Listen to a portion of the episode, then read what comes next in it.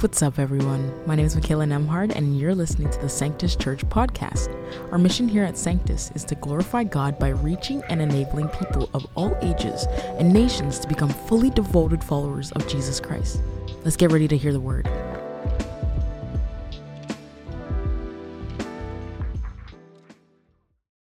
Hello, everyone. My name is Lucas Prado, and it is such a privilege to share God's words as now we are here in the series on the names of God. I have the privilege of being the Pickering site pastor. By the way, a huge shout out to our Pickering community. It's been so beautiful seeing what God is doing as in our whole church during this season. I hear from our peer pastors in Ajax, Port Perry, Bowmanville, online, all that God is doing. It is so awesome. And I have the privilege of bear witness with my own eyes of all that God is doing in Pickering since November of 2019. It is such a beautiful community, strong, united, and more than that, just seeing how God is inviting us for more of His presence and changing our hearts from inside out, and how we are inclusive to others, how we are open now just to spread the best message ever to every single one. It is so beautiful. So, thank you for being here with me. Thank you for just opening now your ears. And I, my prayer is that for each one of us, May we hear what God has in store for each one of us this time. Names of God, it is so interesting that as I reflect on names, I see also the importance of names in our own lives.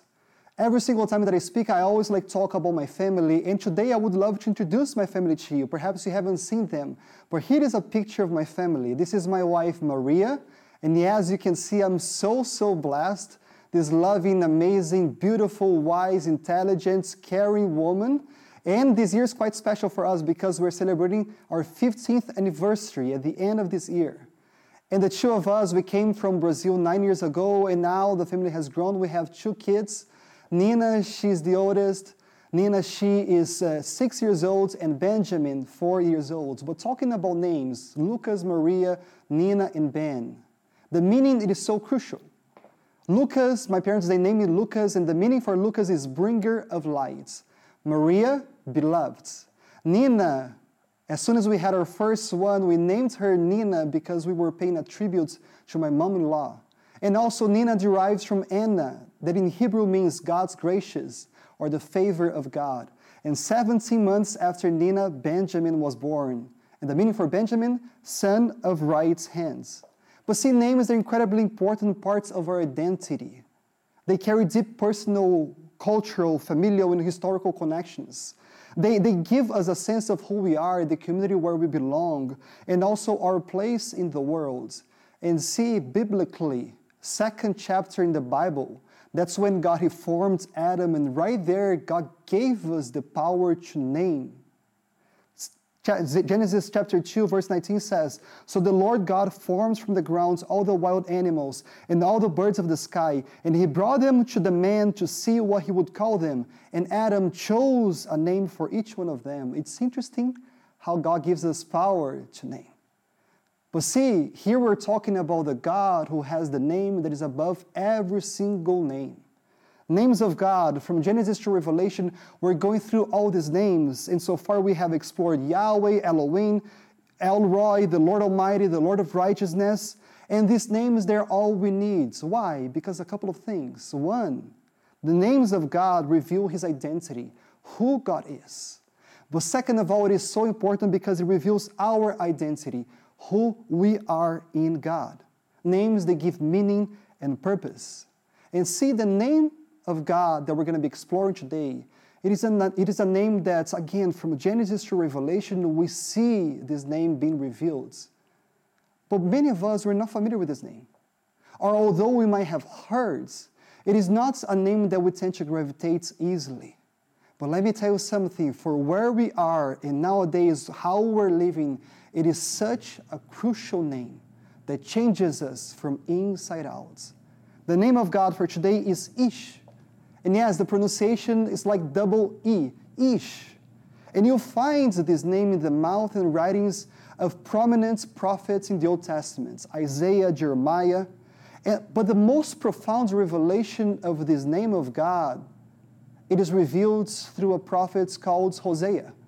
in a very profound and shocking way. Let me set the stage for all of us. Hosea, he was a big man with a big heart.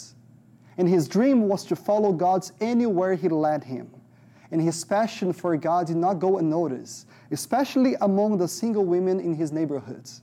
So one day, as Hosea he was seeking God's will in his life, he thought that he heard God say something that was quite astonishing. It went something like this He said, Hosea, God told him, I want you to get married. Now the time has come for you. But see, Hosea, I have already picked out your wife, and her name is Gomer. But see, it is a little bit unorthodox because this woman, she hangs out on the street corners late at night selling her own body. But see, Hosea, like, I want you to marry her. And also, as you marry her, you're going to have children with her. And not simply that, but I want you to name your first child God Scatters. I know it sounds strange, but just do it. Obey because there's a purpose for that. Your second child, your daughter, you are supposed to call her unloved. And your, elder, your youngest son, you're going to call him not my people. Maybe with this, it is a message that I want my people also to get. Maybe they will open their ears for this message. And don't think, Hosea, that by marrying this woman, you immediately change her. You're going to have to keep on loving her with all that you have because she'll stay out and she'll pursue other lovers in the world that is not yourself. But see, let me tell you something. One day, eventually, you will win her back. And the beauty of this, it is in the same way I'll bring my people back to me. And see, the ones that are called unloved, I'll tell that they are my loved ones. The ones that are called not my people, I'll say they are my people. And see Hosea being a remarkable man of God. With all his faith, with his faith, he went out and do you know what he did? He married Gomer. He did what the Lord asked him. And it was not easy at all because as soon as he did, the whole community, they didn't accept their marriage. They were all wondering how come this so-called man of God, he was chasing a prostitute? And not even just, just that, but the word spread out that actually Hosea was trying to live out like a way that it was a message of God to his own people. A message that God was trying just to bring to them, saying, See, like this woman, in the same way, the people of Israel, my people, you have been like a way and you're not pursuing me, but you're pursuing all these false gods. Such a hard message that even for him, he would not feel welcomed in the community anymore. And see, it took a few years. And things they didn't go well at first, but finally one day came. When Gomer, she came back home, Hosea's wife, and now she asked for forgiveness. And now she accepted the love of this man that so much loved her. It sounds unbelievable. Well, let me tell you, it happened more than 2,500 years ago with the people of Israel. And if you read the original story, you discover something that is quite poignant.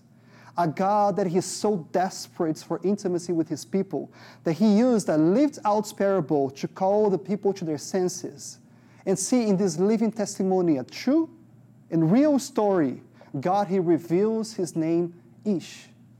Hosea chapter 2, verse 16 says, When that day comes, says the Lord, when the day comes when Gomer, now your wife, returns back to you and she asks for forgiveness and you embrace her, this is the day now you will call me my Ish, my husband, instead of my master. I now will make you my wife forever, showing you righteousness and justice, unfading love and compassion. And I will be faithful to you and make you mine, and you finally know me as the Lord's. Ish, God's husband, reveals God's passionate love for Israel. It symbolizes the true love from God to his people and see this love, it is, it is something so unique, so profound, because it is loving, forgiving, faithful, providing for and protecting His people. It is the love that is willing to do whatever it takes to bring us to this enduring and fulfilling relationship that is only available in God's. Another prophet, Isaiah, he said on the same name, For your Maker, your God, the creator of the whole universe and who the, the one who created you, He is your husband. The Lord Almighty is his name. The Holy One of Israel is your Redeemer. And he is called the God of all the earth. But see, if God is, re- is revealed as our husband, what are we then? We are God's brides. But see, like as soon as we think of that, what a not marriage couple. There's a writer called Ann Spangler the reflecting on this name, she says, when it comes to love and marriage, the strangest, the strangest match in all of history is the one between God and his people. And at first, it looks like a complete mismatch. A holy God linked to weak and sinful human beings, greatness linked to smallness, wisdom linked to folly. Yet God says, I will make you my wife forever. Such a beautiful picture. Why? Because it is a God that He so much loves us. And this is the ultimate definition of love. Do you know what is the ultimate definition of love biblically? It is the words agape. And do you know what is the meaning for agape? Agape means love for the unlovable. The Apostle Paul, he put it this way, but God, he demonstrates his own love for us in this way that while we were still sinners, yes, it's not about us trying now just to climb the ladder and be accepted by God, but no, but while we were still sinners, Christ died for us, and this is the ultimate love being shown to us. To see like ourselves, we might look like, how come a holy God will love like a wretch like me? But yet it is the God that says, I made you in my likeness, in my image. And although like you're lost with your sin, Lucas, I won't leave you there.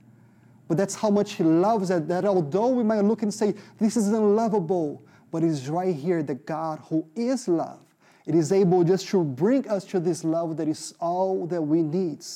It is a mission of love. And see this metaphor of monogamous marriage between God and his people it is shown fully in God's Son, Jesus Christ, who is the loving, sacrificial bridegroom of the church. See, when Jesus he came to earth 2,000 years ago, before him, John the Baptist, the prophets, he was the one that was raised by God to prepare the way of the Lord. And as soon as Jesus came, like there was this, uh, this episodes in Gospel of John chapter 3, when now like Jesus was growing in his own ministry. And then the disciples of John, they come to him and say, hey, how do you feel about this? Because now he's increasing more. And he's doing all of this. How do you feel? And right there, the Gospel of John, chapter 3, 29, John says, The one who has the brides is the bridegroom. The bride is the church of God, and the bridegroom is Jesus Christ. And the friends of the bridegroom who stands and hears him rejoices greatly at the bridegroom's voice. Therefore, this joy of mine is now complete. And see, in order for us to truly understand this, we gotta understand the ancient Jewish tradition. See, uh, matchmaking it is quite different how we do nowadays in the Western worlds. And even now, like in our modern days, there are some TV shows on Netflix that portrays like the differences between the Eastern worlds and the Western worlds. But see, like now, the ancient Jewish tradition reflects on that. it, it is something quite interesting because right there, the tradition was the father of the groom, he was the one that he would go and look and choose a bride for his son. And as soon as he would choose the brides, he would go to the girl's father and would present that. And upon the acceptance of the proposal for the marriage, then the groom he was supposed to pay what was called a bride price, which was a few cows, a couple of sheep, or some pieces of gold trinkets. And see right there, the couple they would drink from a cup of wine to seal the marriage covenant between them. And they would not drink again from that cup until the day of the wedding ceremony. Then, right there, the groom would leave, he would go back to his father's house, and what would he do? He would build a house for his brides. He would work on that like in a beautiful way. And once it was done, now the house was totally completed. Now he was supposed to go and marry his brides.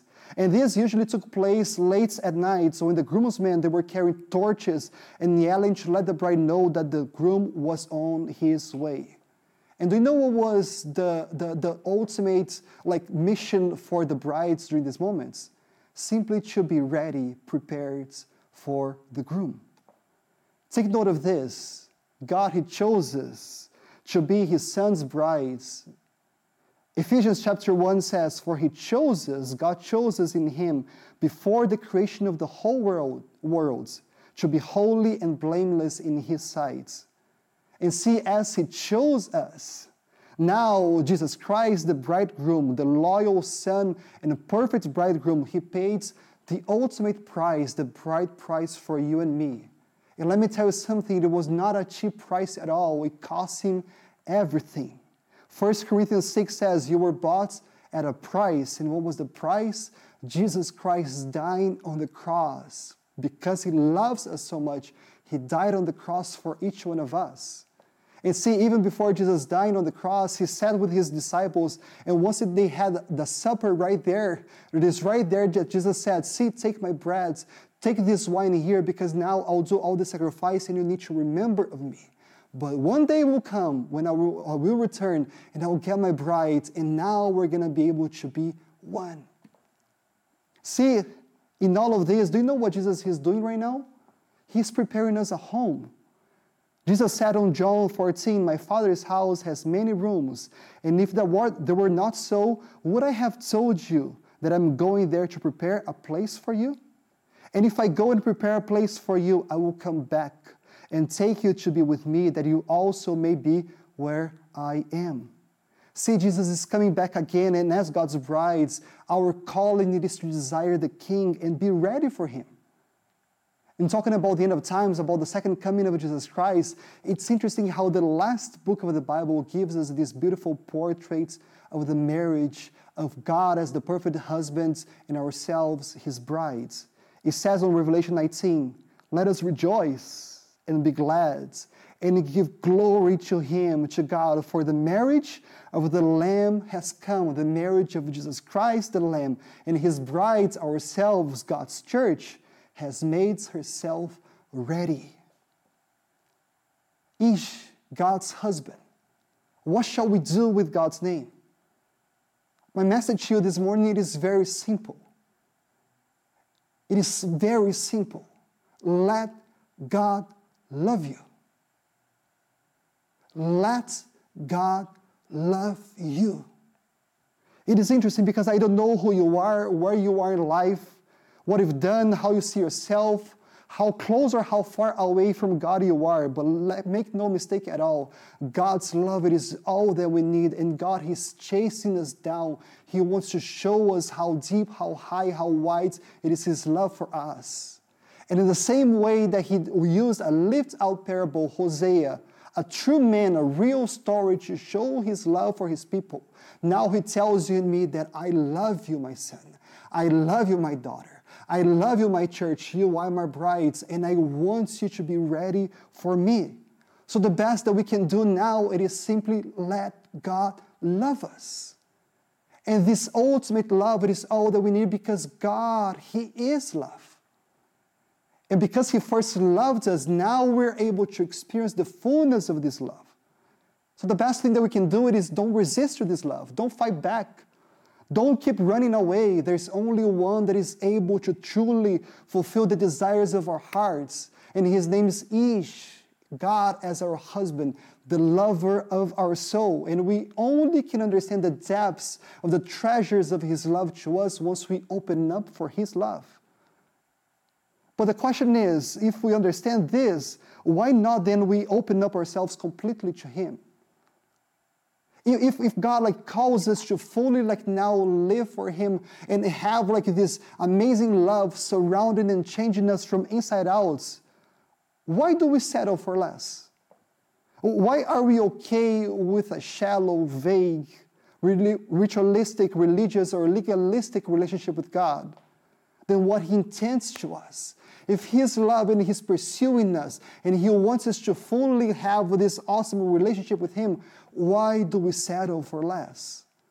Same writer Ann Spangler, she put it this way Let's not settle then for a relationship that keeps God at arm's length, one that accepts little from Him and experiences less. Instead, we can allow Him to close the gap between our smallness and His greatness, our sin and His holiness, our weakness and His power. We can lower our guards, being honest about our longings and our needs for Him. And guess what? All of us, we have needs. And only God as our lover, as our husband, as our creator, as our Abba Father, only God is able to fulfill our needs. We can acknowledge that we want Him more than anything or anyone, and we can plead with Him to open our souls to His faithful, intimate love. See, a week ago or so, I took some of our youth from our church to a mission trip here at the heart of Toronto. The trip, like it is called, Toronto Remix, and it is organized by one of our local partners, Doxa Youth Unlimited. And there I was with some of our youth, uh, together with other youth groups from different churches all over our country, some of them coming from US as well, for five days that we were all immersed on this awesome experience where we learned more about God's love, learn more about how we can become disciples of God, We were also trained now just to go and share God's love for others. We went downtown, we went to different places, we were serving different communities, in different shelters as well. It was awesome. And at the end, every single night, we would have this awesome service together. See, the first day of the trip, I got like all the youth here and I barely knew them because actually our youth pastor, he's on a sabbatical right now. Huge shout outs for Pastor Brent amazing guy. And as I was talking to Pastor Brent, as he was going to his sabbatical, I said, Pastor Brent, like, I mean, I mean, man, I, I'm here. If you need some help, I can jump in. But I barely knew all the youth there. So the first day of our trip, like, for, for me to get to know them, I got them, like, in a room, and I said, hey, share with me your story, your name, your story, and who God is for you. And it was so beautiful seeing each one of them now as youth although they have each one of them their struggles and all their questioning as well how pumped, excited they were for the trip, but also how they were sharing who God was for them. And it's interesting because there was this girl that, as she shared her testimony, her story, she ended saying, You know what? God, He is my everything. God is the love of my life. Let me ask you one thing Who is the love of your life? Who is truly the king of your hearts? See, there's only one who is able to quench the thirst of our souls. And no matter how young or old we are, like we are all called by God to experience the mysterious treasures of His love for us. So, are you tired? Are you weary? Do you feel unloved or unjust? Do you feel that there's something lacking in your life? Let God love you completely and see the beautiful picture invitation of God, of the intimacy that is available to us. And it is displayed here in the life of Hosea. When God came to Hosea, Hosea, he said, I will make you my wife forever, showing you righteousness and justice, unfailing love and compassion, and I'll be faithful to you and make you mine, and you finally know me as the Lord's.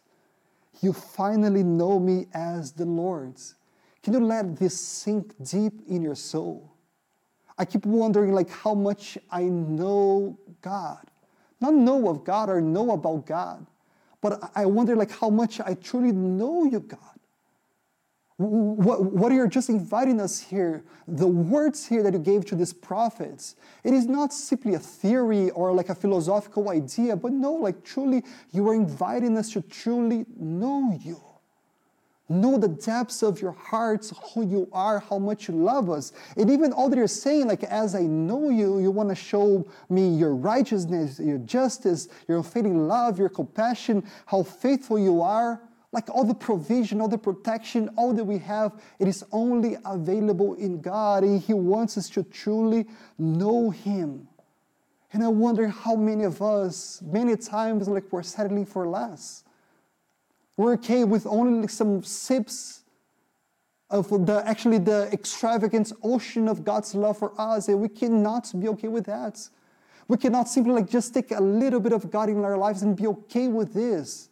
No, there's like a whole banquet that God He wants to provide to us, and He wants to feed our souls in Him alone. And it doesn't mean that actually issues, problems, troubles will come to all of us. No, in this world, you will have trouble. But see, like, because we have the lover of our souls, we know all things are going to be okay. I know who provides to me, I know who protects me. It is the lover of my heart, it is God Himself. But see, God's love, it is a holy love. God's love is not a cheap love at all. When God approached Hosea, He says, Go marry a promiscuous woman and have children with her. For like an adulterous wife, this land is guilty of unfaithfulness to the Lord. See, like it's so easy to judge Gomer, but for sure, Gomer, she had her past, her baggage, all that she went through. And we're not at all called to judge Gomer at all. Because in the same way, like we are like her. The message of God here to Gomer and to you and me, is how many times we can become promiscuous. We can become like one that's instead of being faithful to God and now realizing that only God is able to quench the thirst of our souls, here we are chasing for other lovers of life that doesn't fill us at all.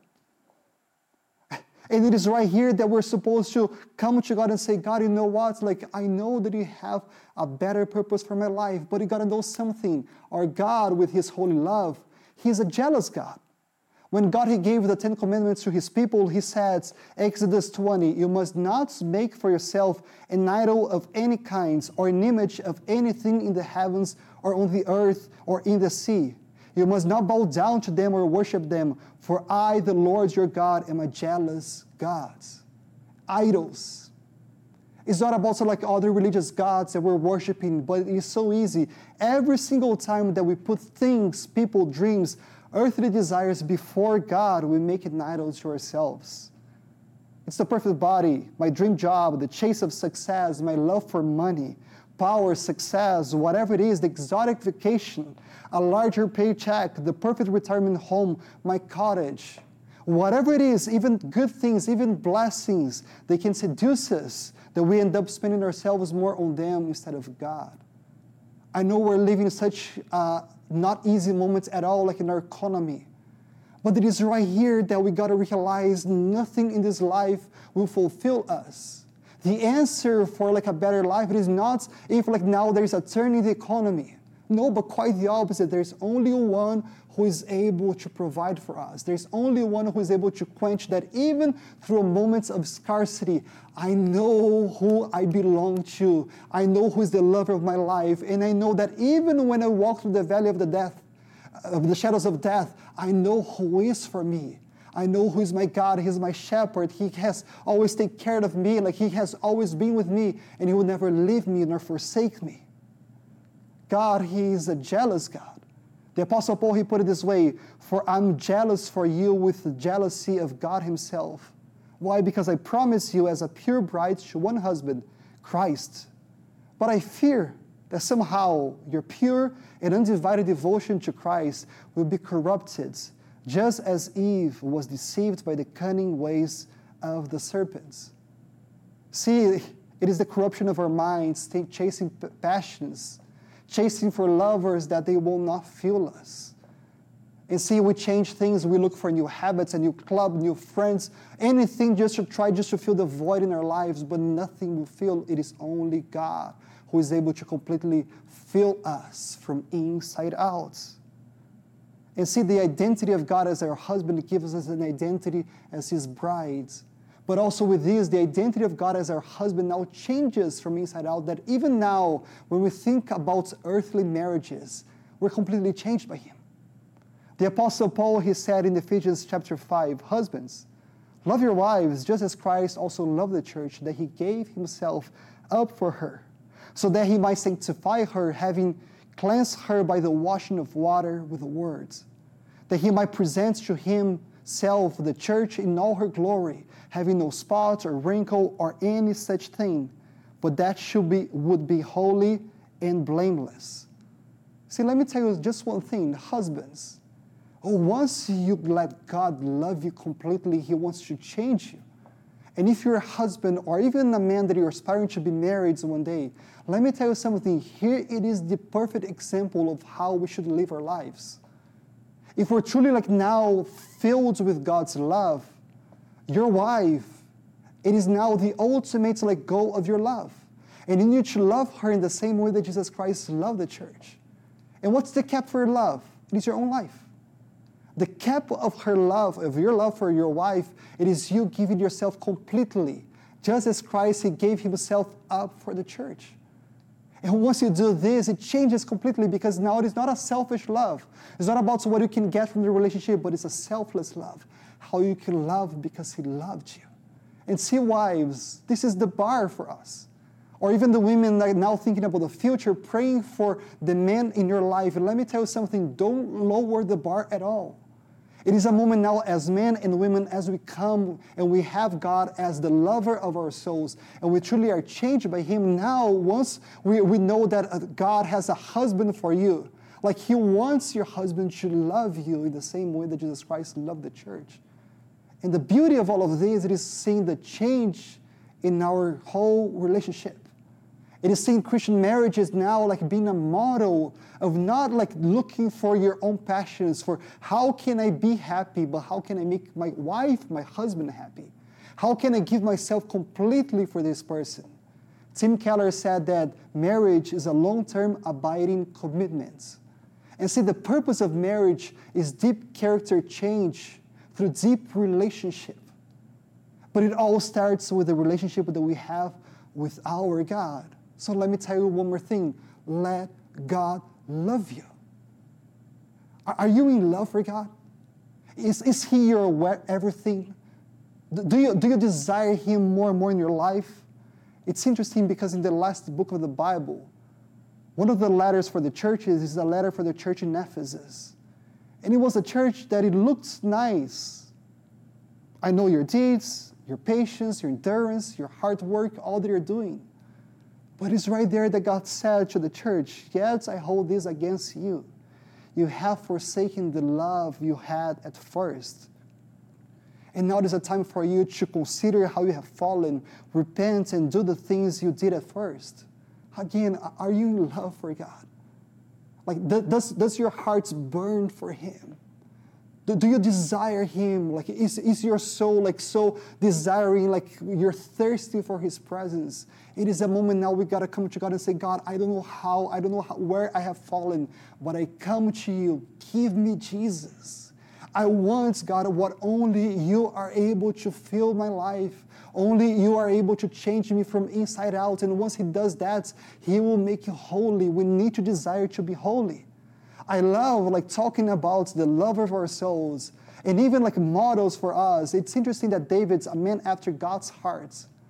It, it, it's interesting because David's he was the one that he wouldn't care what others thought, but he would pursue God, and he was not always right. He made some terrible mistakes, but he knew who God was in his life, and he desired God. He said on Psalm 27, "The one thing I ask." This thing I seek the most it is to live in the house of the Lord all the days of my life, delighting in the Lord's perfections and meditating in his temple. See, it is a moment now that we got to come and say, God, I want to seek to know you. Can you really like think of that? God, He wants you to know Him. And let me tell you, like now it is a wonderful moment for us, even now during the summer here in Canada that either in nature, in quiet time, in worship, through a new devotional, through the Bible, reading His words, praying, like it is a moment where you gotta say, you know what? I don't know how I have fallen, and I don't like all the habits that I have created in my life, but I wanna change this. I don't wanna be led by these habits that, that they're not leading me to Christ, but I wanna have new habits in my life because I wanna encounter you, God, and I wanna know you. And as you do this, He will reveal Himself. This is not my promise, this is God's promise for us. And see, this is so important because Jesus Christ has already come and He is coming back. But the question is are you ready for Him? Do you long for the bridegroom? And do you realize that He is coming back? And are you ready for Him? We need to be ready for God.